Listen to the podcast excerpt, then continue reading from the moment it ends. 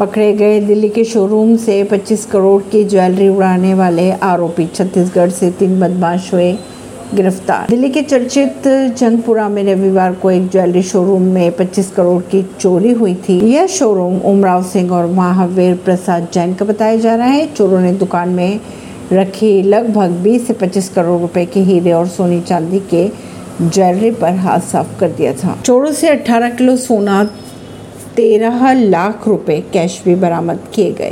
Chhattisgarh police ने दुर्ग से सात चोरियों को अंजाम देने वाले लोकेश श्रीवास्तव को स्मृति नगर थाना क्षेत्र से गिरफ़्तार भी किया। उसके पास से दिल्ली शोरूम से चोरी किए गए 18 किलो सोना और साढ़े बारह लाख कैश बरामद किए। पुलिस ने लोकेश के दूसरे साथी शिवा को कवर्धा से ज्वेलरी समेत 28 लाख के माल के साथ गिरफ़्तार भी कर लिया। पुलिस आरोपियों को दिल्ली ला रही है। परवीन सिंह नई दिल्ली से।